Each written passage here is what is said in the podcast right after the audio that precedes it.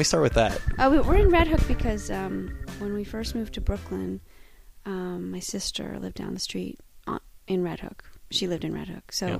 we came to this neighborhood, and You fell in love with the IKEA. we felt well. It was but we were here before Okay. IKEA. Yeah, Well, before that's a anything. there that's were just a uh, feather in your cap. yeah. There was just there was nothing here. Um, it was a little bit daunting actually. It was kind of scary because there was absolutely nothing here when we moved. Wild dogs. What? So I, I mean, okay. So you you know, I mean, your sister's here, great, but you you move here. There's nothing here. Why why why why why move here? Um. Well, I guess we liked that it was cheap, No. and also there's a bathtub, a clawfoot bathtub that Oh. I liked in the bathroom. So you've been in this apartment yeah, the full the whole time. yeah, Okay. since 2005. Yeah, yeah, yeah. Yeah. What what uh what what brought you specific? Because I know you're not from. Are either of you from New York? No. What brought you out here? Um. Well, I was in graduate school in Connecticut, Yeah. and um, I've always liked New York. Always wanted to live here, and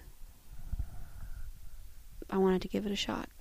Yeah. W- music though, or For music, uh, no, I wasn't thinking necessarily. Oh, I'm gonna.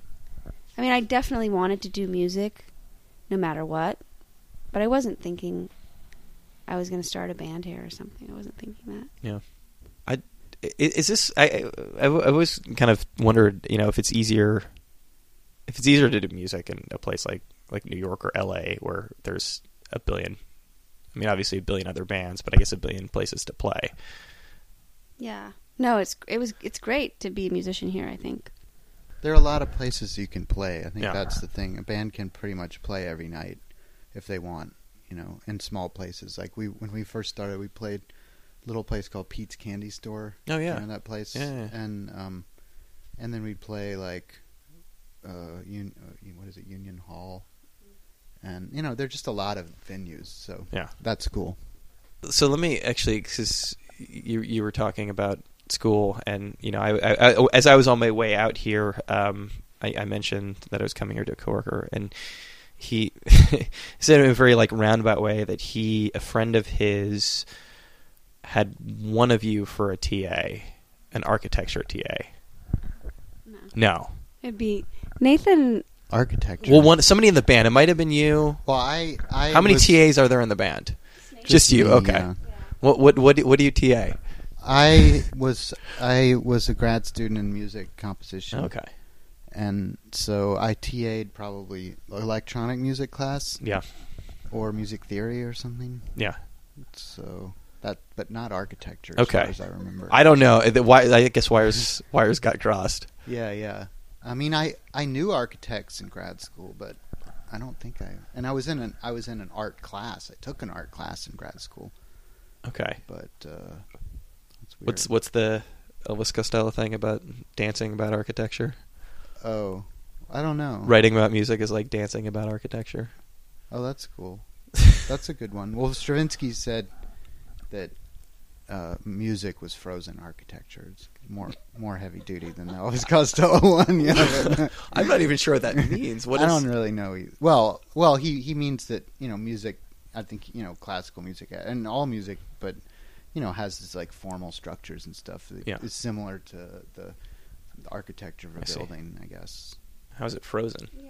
Oh well, just in the sense that um that it's uh oh no maybe I have it backwards. Maybe it's architecture is Just frozen, music. That see that okay. That's- that's that makes more. That sense. makes sense. That that makes that makes that more makes sense. more sense. Um, so so mu- music grad student, you're just able to pull out Stravinsky quotes. Is that Pretty much, yeah. how is that? Uh, how has that informed uh, your ability to play pop music? Is that um, well, I, I mean, you're, before, you're you're nodding? before we play, I I we do an analysis of all the songs, all the harmonic structures, and we we sit down and we really study it all, and um, and then and only then do we pick up our instruments. People people play. can't see that your fingers are crossed. I, I'm joking. Yeah, no, I'm joking. Um, I don't know. No, my um, I, my background was originally in rock, so and then I got detoured for about 15 years doing classical music stuff. Can you call 15 years a detour? Or is that just my life? I think Mm. so.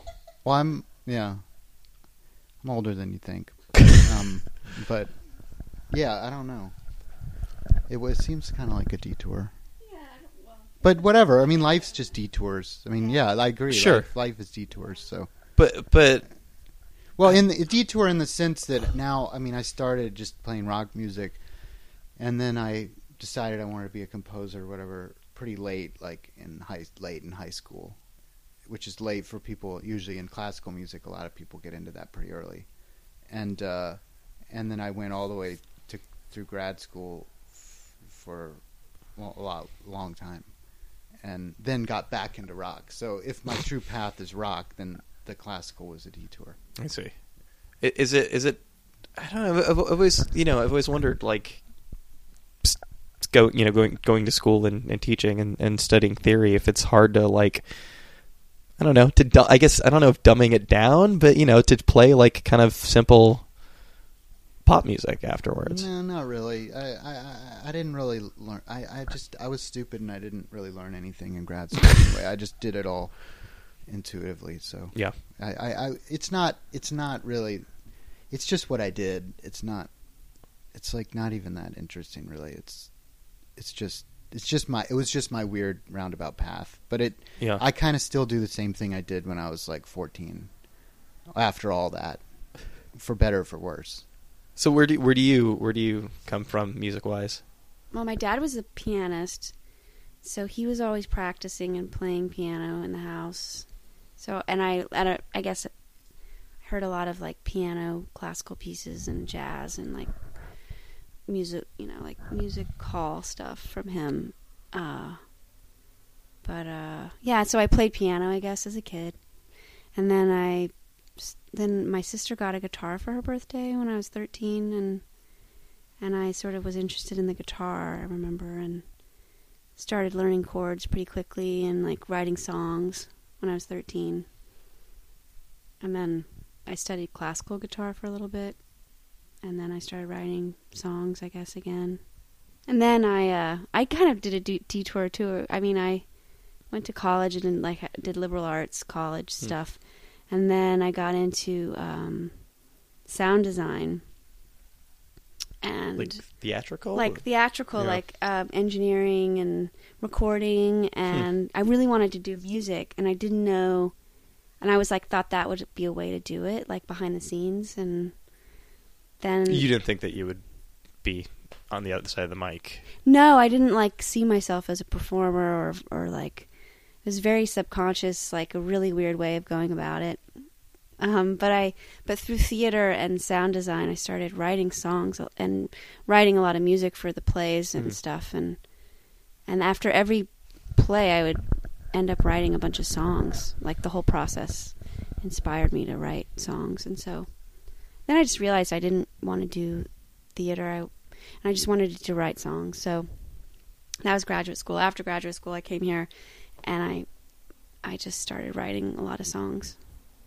This is st- there's still I feel like we're missing a, a big chunk as, uh, of how, how you get from writing the songs to performing in front of people. Yeah, you're right. So, um, so my sister encouraged me to to perform. Is she she still out here? Um, she's not actually. She she moved. Well, she is actually. She's kind of. I don't know. She kind of lives here. She lives in Charleston. She lives. She's in limbo. Yeah, she's not in limbo. She just has a house here. She has an apartment here. She also has a house in Charleston, and she lives. She's living in Charleston right now. That's nice. It's a nice. Yeah, That's a nice life, right? Yeah, and she um, she has two little boys, Yeah. and she's happily married, and um, but she and she kind of pushed me to perform, and she's like, "I'll perform with you," and so it was first of all, it was just like me and her performing songs, and she like booked this tour in Williamsburg, um, that I'm so, wait. was like, tour in Williamsburg. well, it was like, like, a, pub crawl, right? it was like a coffee shop every day. we were playing like a coffee shop in Williamsburg to like two people, Yeah. and uh, So it was like open mics. and uh, yeah, it was like open Yeah. mics, yeah.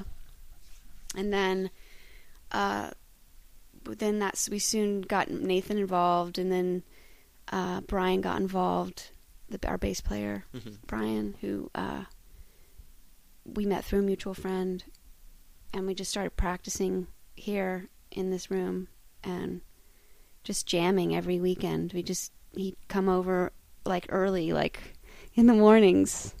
We'd like drink tea and just play these songs, like my songs and some of Nathan's songs. And um then we started performing at like Pete's Candy Store and and that was it was like all acoustic and weird and ramshackled and before that I was Nathan had a record out in 2005 called The Beast and just me and Nathan toured Europe for like a week. I What sang was what was the beast? The Beast. That's my one of my solo records. Uh-huh. Are you are you still doing writing for the band for for this band specifically? I yeah, I, I write s- I write a little bit. I have one one song on the new record I uh I wrote It definitely sounds different. I mean, different from the other record. from the first record, it's um, I don't want to say like musically darker. Does that make sense? It's less Mhm. poppy. I mean, is- that's fair, right? yeah, Where it's also dark. We the, I think the recording is darker, which we like. Hmm. Um, How do you mean? oh, just the the actual mix of it is darker. The it's EQ'd darker. Yeah. It's it's the instrumentations. There's not as much brittle high end Yeah, arrangements. Um, like it's like less. It's less trebly. yeah, it's less trebly. Yeah.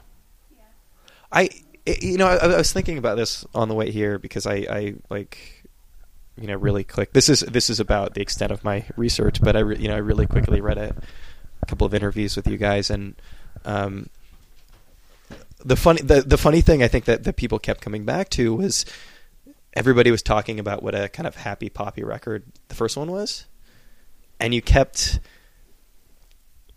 well, you, you were basically saying, well, yeah, musically yes, but lyrically no. Mm. That that the two didn't necessarily match up, and I'm wondering if if this is just you kind of going. Again, I wouldn't say it's you know a super super dark record, but is this you guys going all the way in that direction? This does the music match the lyrics more? Right, yeah, d- totally. I think that I think that yeah, I think the content is always kind of sad. the lyrical content is kind of like so, you know, something's not right, something's not uh quite right. Um basically. So we uh yeah, so we just kind of went that way. Totally, I guess. And I think I think a lot of the songs are in, are just minor keys, which sounds sad, you know. Is you you're just like one day, oh yeah, let's make let's make record two a little a little darker than record one. Um, it wasn't a total conscious decision. I think these songs, um, but they were written over a few years. Um, I don't know. We definitely like wanted a different sounding record than the last Hmm. record. We wanted like more natural sounds, and we wanted acoustic instruments, and um, and then we, we wanted electronic instruments as well. But we wanted those to sort of sound like you know, very warm and um, analog, you know, analog Mhm. electronic, you know. So, um, if you if you can say that, So I mean, you guys are ostensibly a, a, a three piece, but what what's what's it like in the recording studio? I mean, you're you're, you're talking about various instrumentation. right? So there's yeah, there's a lot of overdubbing. Basically, I play guitar and I sing, and Nathan and Brian plays bass and sings a little bit, and and then Nathan plays everything else pretty much. So Nathan's like doing the piano and How did, how did you how did you become the drummer? You know, if you're if you're the uh, if if you're the kind of default I play everything guy. Well, actually, can I say? Because I remember actually, because when we first started playing as the the four of us, my sister and Brian and Nathan, it's true. He he did start out. He could play guitar. He kind of, we one day we all played guitar. You know, the three of us, and then Like a it was Crosby, just kind Stills, of a Nash kind matter of- of, uh, yeah, yeah, like three big acoustic guitars. I think Brian brought his acoustic guitar. Um, I think it was just I realized it was just a practical matter. Like none of us could play drums except Nathan. ah So, but what? do- How do you? What do you want to say? About Well, I really like playing drums. Drums was my first instrument, Mm. and um, on tour we actually have another guy who plays drums with, with we have four on tour, Hmm. and th- this tour we're going to switch back and forth. He's going to play some keyboards, and while I play drums for some songs, and then I'll play guitar. So we'll be all switching around a lot, which should be fun on this tour. But um, but drums for me, and it actually isn't unrelated to the um, architecture and music thing. Uh-huh. You know, not to get pretentious or anything, but I do feel like when we're Drums are a frozen version of fill in the blank music. of music. No, no, um, um, no, I no, but but actually, uh, seriously, I, I do when we're when we're working on the songs, developing them in the in the practice space with the three of us. Um, I really like to be behind the drums because I feel like I can um, shape the structure of Mm. the songs and the flow of the song and the the the like just the whole vibe of the song. I feel like I can guide it better from the drums than you from can't anything yell at else. somebody to go faster, but you can play the drums faster.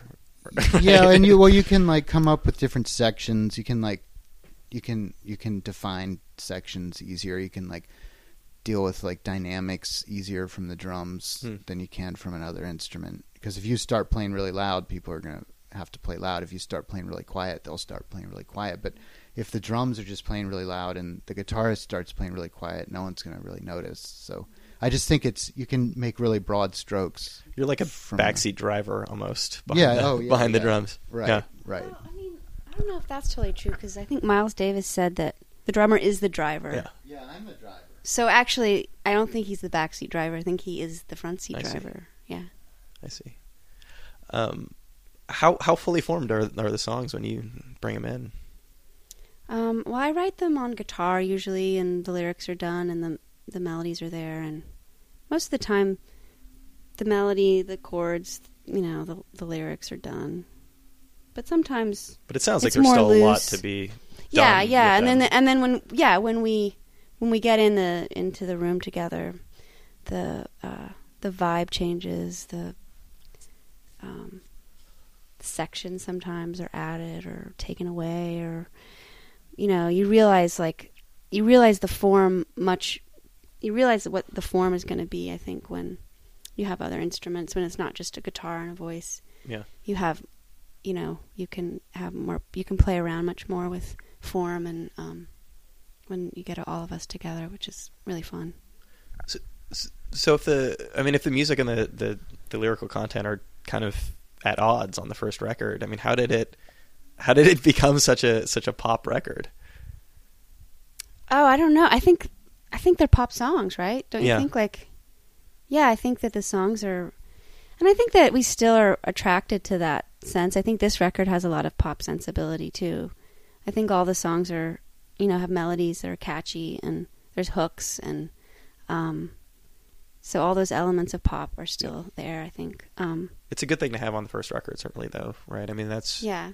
right. It, it, it's it's such an interesting time where it can just be on a blog, and then it can be on somebody's iPod, and then next thing you know, I mean that, that that's like, you know, everybody asks you that basically the same questions about how you got signed to Merge, and that seems to kind of be the story, right? Is Oh yeah, that's that's good that you remember that. I forgot that. That's a nice. Yeah, that's exactly how it happened. It's crazy. and it's nice to have you know a couple of pop songs in there. I mean, those are the ones that people, you know, kind of glom onto, right? Yeah, I think that that I think that's why people noticed us probably. Um, my bloggers noticed us that we had some catchy songs and yeah, and then Scott put, got one on his iPod and that the rest is history. Where are you guys? Where are you guys now in terms of like? I mean, the, the album came out yesterday, right? Yeah. So, like, what what what is what is life like for you this week? Hmm. A lot of like practicing and uh we did sound check today and radio stuff and interviews and Yeah. um busy. We're doing a concert with the string quartet this Friday at WNYC's Greene Space. And so we've been With, with an actual string quartet? Yeah, Wow. we've been rehearsing with the string quartet a lot, and um, it's for the Ecstatic Music Festival. I don't know Mhm. if you know about this. Yeah. It's a it's a festival that pairs two kind of um, different groups together, and Huh. and they collaborate. So I arranged four of hospitality songs for for the string quartet, and um, and then we're going to do a set, and then I wrote a string quartet piece also that'll be done. So it should be fun, but it's been um, it's been a lot of uh, rehearsals and stuff. This is like one of those rare moments where that classical background really, really comes in handy. It sounds like, Yeah. right? Right, right. How how hard is it to how hard is it to pair those two things up? Oh, it's not it's not hard at all. I mean, I I you know you'll you'll see bands on Letterman or something. Sometimes they'll bring along a string quartet in the Yeah. background, you know, as a kind of um, added thing. But I wanted to do more of a kind of unplugged version of Mhm. these songs, so it'll be just me on a acoustic guitar, the string quartet, and then Amber singing and Brian singing a little bit. Um, so, and it's completely different versions of the songs. It's not Yeah. like we're just playing the songs and then the string quartet's just kind of playing Yeah. behind us.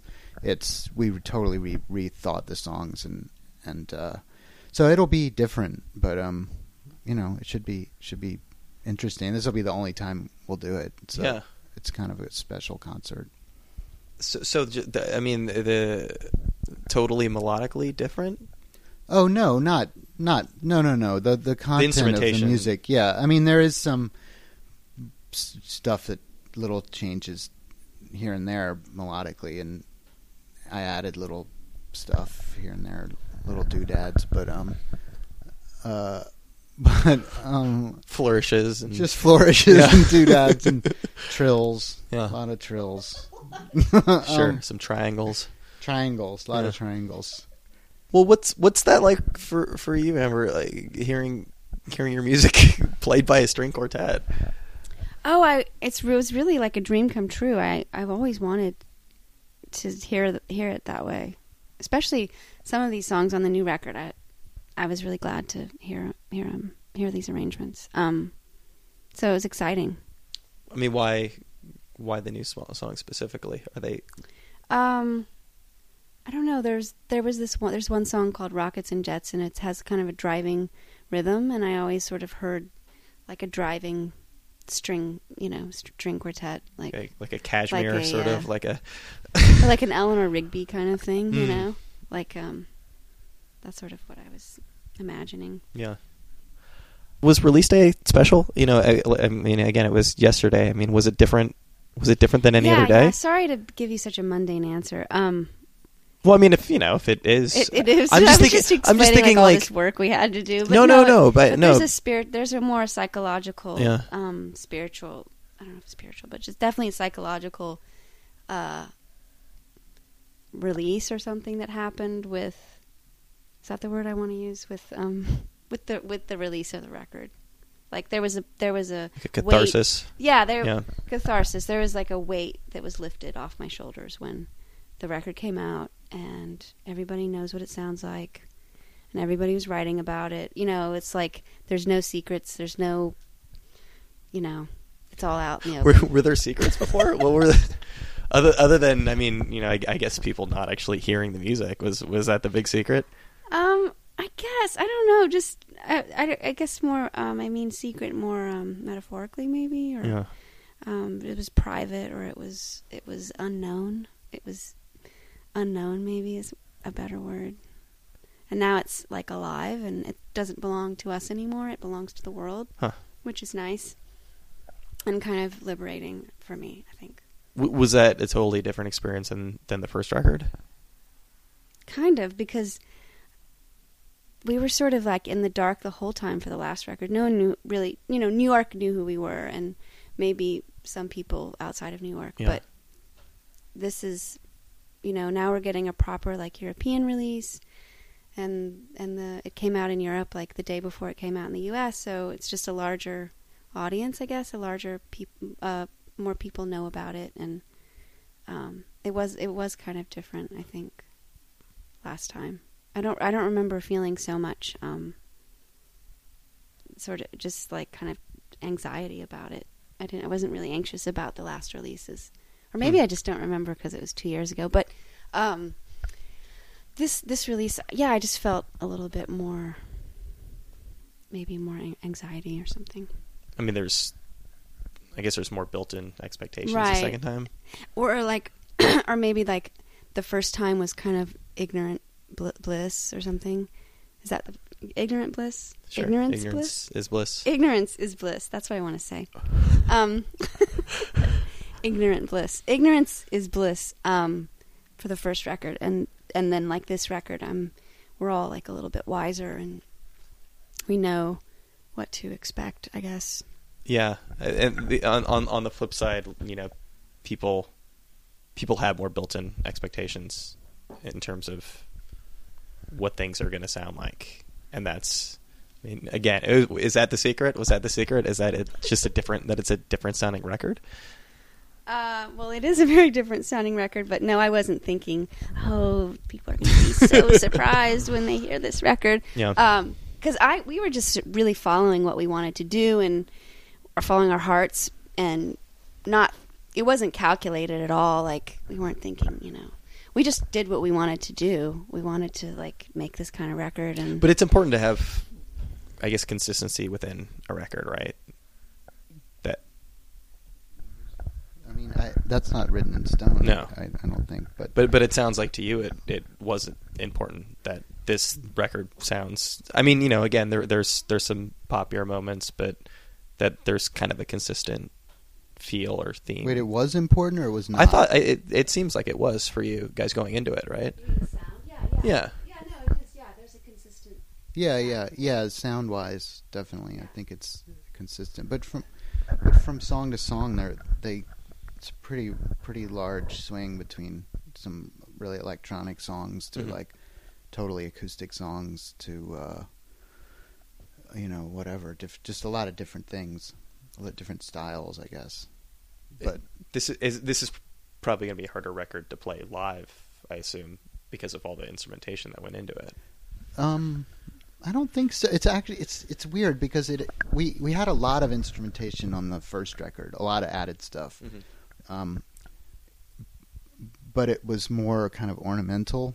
The first record, more um, little ornamental things, little color color splashes here and there, and um, you know. f- Trills and doodads and flourishes. Yeah, and you, that you were doing some stuff. like some serious like back backup singing for yourself. It sounded like on the first record there was some Sometimes, a although that's me- overdubs and some of them. me a lot Okay. of times. think I did any. It's actually really? a lot of me. Yeah, I added a lot of stuff after we recorded to that record. you do a good falsetto then. Yeah, I do. Brian does too. Yeah. But the, the the point that was the first record. This record we didn't want to do that stuff. We we didn't. We wanted to have the arrangements be a little bit more. Um, uh, what's the word like? Um, purposeful and not Mm. just ornamental. So more integrated into the songs. So um, things don't just show up and then just disappear willy nilly.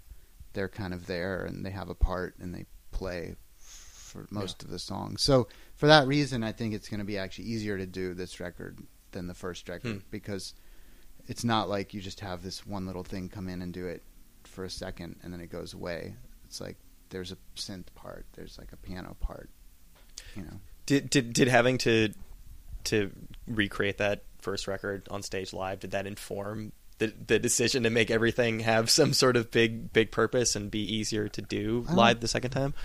Not directly, but I think that touring a lot and playing live helped inform it. I think I came to we all came to appreciate um, this, you know, the directness and the simplicity of of a band and just what you can do with just the band.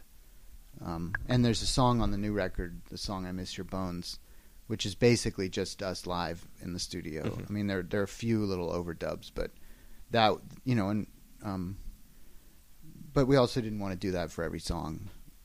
The the just the trio playing, you know, because we like to. I like, especially me. I mean, I like a lot of different sounds and different types of arrangements and stuff.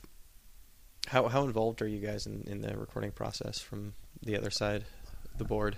Oh, really? Super involved. Yeah. Are are you doing the the production yourselves? I or- the record was technically produced by myself and Matt Boynton, who is the engineer and producer at Vacation Vacation Island Recording Studio in Williamsburg, which is where where we recorded. And so Matt and I co-produced the record. Matt, um, more of on the engineering end and the mixing end, and he's totally brilliant at that.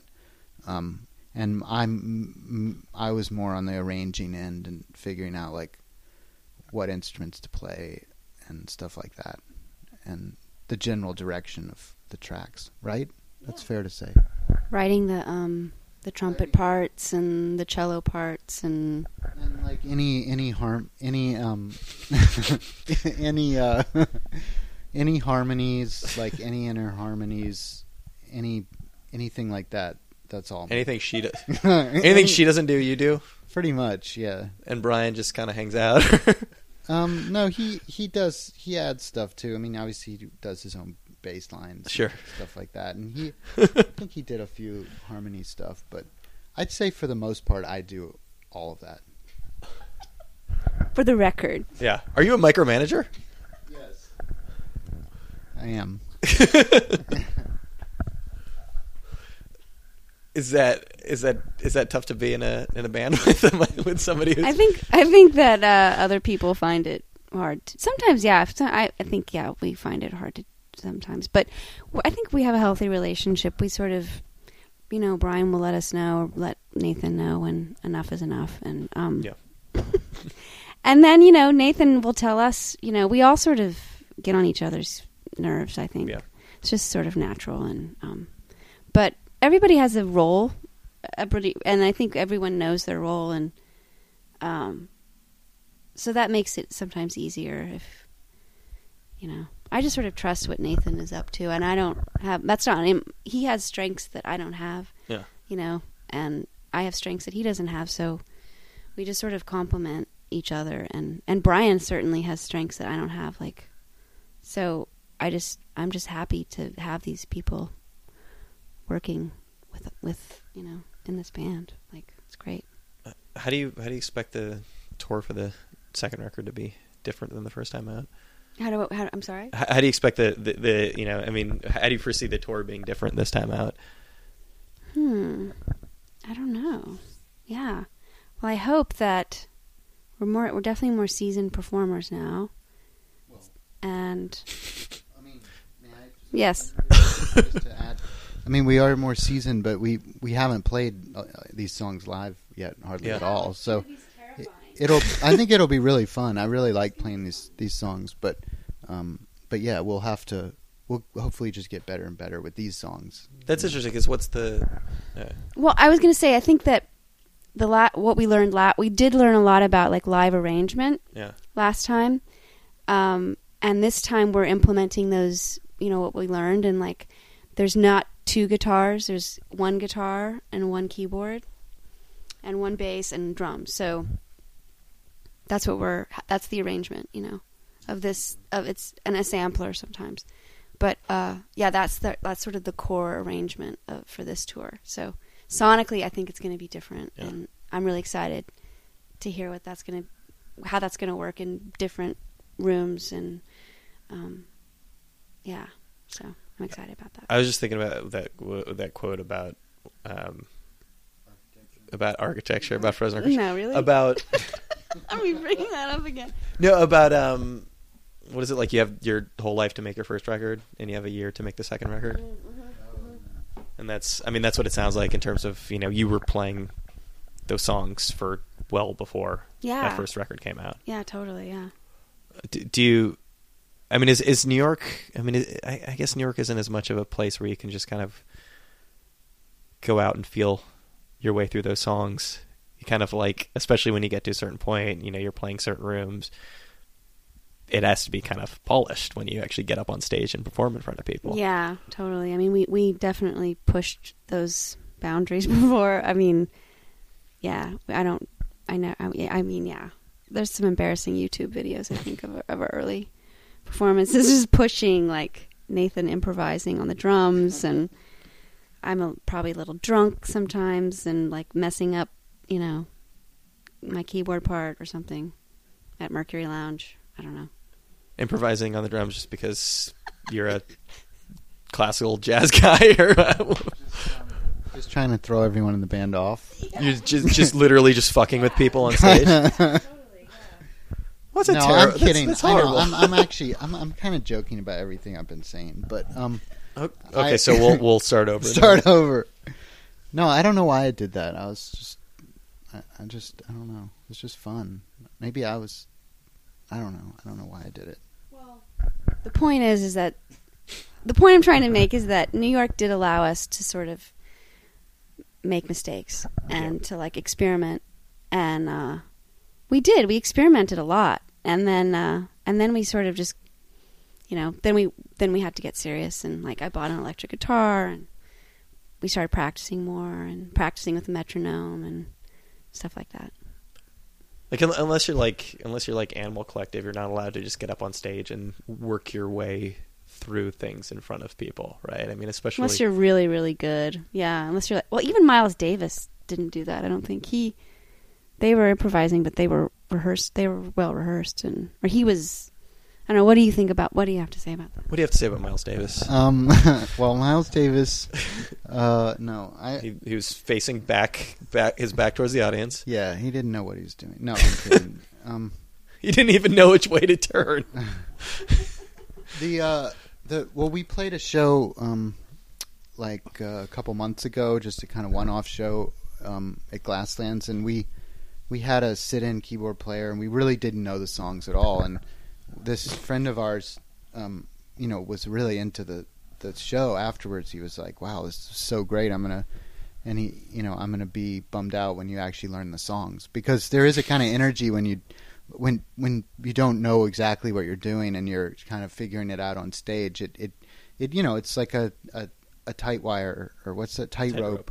Um, walk, you know, and there's there's some risk involved, and if you just know the songs perfectly and just execute them flawlessly, it's super boring, I think, for the audience. So I I I I, I like to keep some risk in the music, and that keeps it interesting for us, and I think that translates into it being interesting for the audience, even though they know that with risk comes, I mean, well, you know, comes failure Yeah. sometimes. But that's cool, I think. So I mean, isn't isn't the pattern usually? You know, you've you're you you you know you're I'm, you're touring on the first record and you're playing songs from the second record live. It sounds like you just kind of didn't start playing those until right, we Really did a recently. few. We did a f- maybe one or two. new songs on tour last year. Four songs. I don't think. I think only like two ended up on the record. Oh yeah, that's true. Yeah, Hmm. and those ended up changing a lot, or not. Well, a couple of them ended up changing a lot. Through, Once- through playing live. No, once. Well, um, no. Well, they did change through playing live, but once they got on the recording, they we changed them a fair amount. Hmm. Um, so yeah, we it wasn't like we'd been playing the touring the songs and then we just recorded them exactly the way we Yeah, had toured them. I mean, it sounds like you especially are very inclined to shape these as much as possible in the studio. Yeah, without it being overwrought and obnoxious, you know, obnoxiously overwrought, and that's Yeah. why we wanted to do. I mean, I you know that's why like on that song "I Miss Your Bones," it's just us playing live exactly the way we would play it live, you know, for the most part. Um, but then other songs we actually had uh, a really rock band version, and we ended up ditching that after we recorded it that way and making it like totally electronic because it just wasn't feeling right in the band version. So that wasn't that you know the song inauguration started out as a as a um, rock song, whatever band trio song, and that be- and became more electronic or almost totally electronic. You, you said a lot of these songs are like three or four years old, or The songs on this record. as oh, far I don't as know. when you started writing them. I think before you said that they were a couple of years old. Um, I don't know. I mean, I think they're of of of this. They're of like uh, when did this? When did we start working? Twenty thirteen. They're of like 2012, 2013, and then like there's some like Nightingale's really old though, but basically, yeah, 20, 2011 to 2013 probably. I'm, I'm just wondering, you know, beyond the playing them live um, part we were discussing earlier, uh, how how much like you know, obviously your life has changed quite a bit in the last couple of years, and whether that's affected the songs themselves. Oh yeah. So, well, my life is pretty much the same. I think. Yeah. I don't know. I mean, You were like I you were know. teaching What before, do you s- right? Oh yeah, I was teaching. Um, yeah. I you don't mean, I- remember anything before 20, 2012, do you? Well, uh, I don't know. I guess I don't feel like. Are you saying like fame has changed me or something? yeah, Or like, yeah. I'm saying you're a real diva. Yeah. um, but so what are you saying? Actually, what are you asking? Well, I'm just I'm wondering if because I, I, That's our our heater. Yeah, it's not It's an very, like- animal. it's rhythmic though, yeah, which I've I've not heard a heater like that. That's impressive. it's like turning on. I think. Yeah, it did sound like it was waking the mice up. Um, no, I'm just you know because you know I assume, I assume you're putting a, a fair amount of yourself into the songs, and you know if you undergo what from the outside seems like a you know pretty drastic life change, if that Mhm. affects the music at all and the you know Yeah. the, the content. Well, I think I'm still, I'm still interested in like, you know, unrequited love and tragedy. So, I think I'll probably write those kind of songs for a long time. Yeah. Yeah. But now that you're all requited, that doesn't doesn't affect it at all. Um, well, maybe actually I should start writing more about the joy of love, which I think I will. I think that is what I'm going to start writing about. there, there aren't enough there aren't enough songs out there about the, the joy of love. Is it just it- No. joy. It's just it's just like it's I guess it's more boring by nature, right? I mean, happiness happiness is more boring, right? Yeah, yeah, yeah. It just doesn't But you can make it sort of fantastical or something. Something has to be heightened. Some in the storytelling. Like if I were to write something about the joy of love, it would be so romanticized that it would be like heightened in a way that it would be, you know, not real or something or it would be it wouldn't be uh just heartfelt, you know. Wouldn't be like I love you so much. I want to spend the rest it of wouldn't my be life earnest. with you. Yeah, it wouldn't be earnest. I don't I'm not interested in that, I don't think. How do you heighten the joy of love? You, you, it becomes like a, a like Game of Thrones kind of I see. kind of song, or like I like the direction it- that we're going in here. like, I feel like the third record has got again, if if you need to channel the joy of love through like dragons, dragons.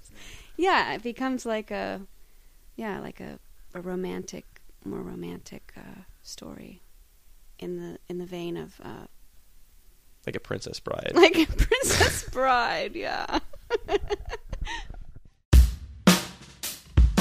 Hey everybody, uh, greetings from a hotel room high atop a hill in Barcelona, Spain. Uh, it is, you know, I was, I was going to tell you what time it is, but um, I'm, I'm six hours ahead and haven't slept for about three days, so um, I, I hardly even know where I am. But uh, uh, since I'm up, I wanted to, to take the opportunity to thank uh, Amber and Nathan for uh, for doing the interview. I uh, met them at their at their apartment in uh, in Red Hook, Brooklyn. Um, which, uh, the area Brooklyn that New Yorkers know as being by the IKEA.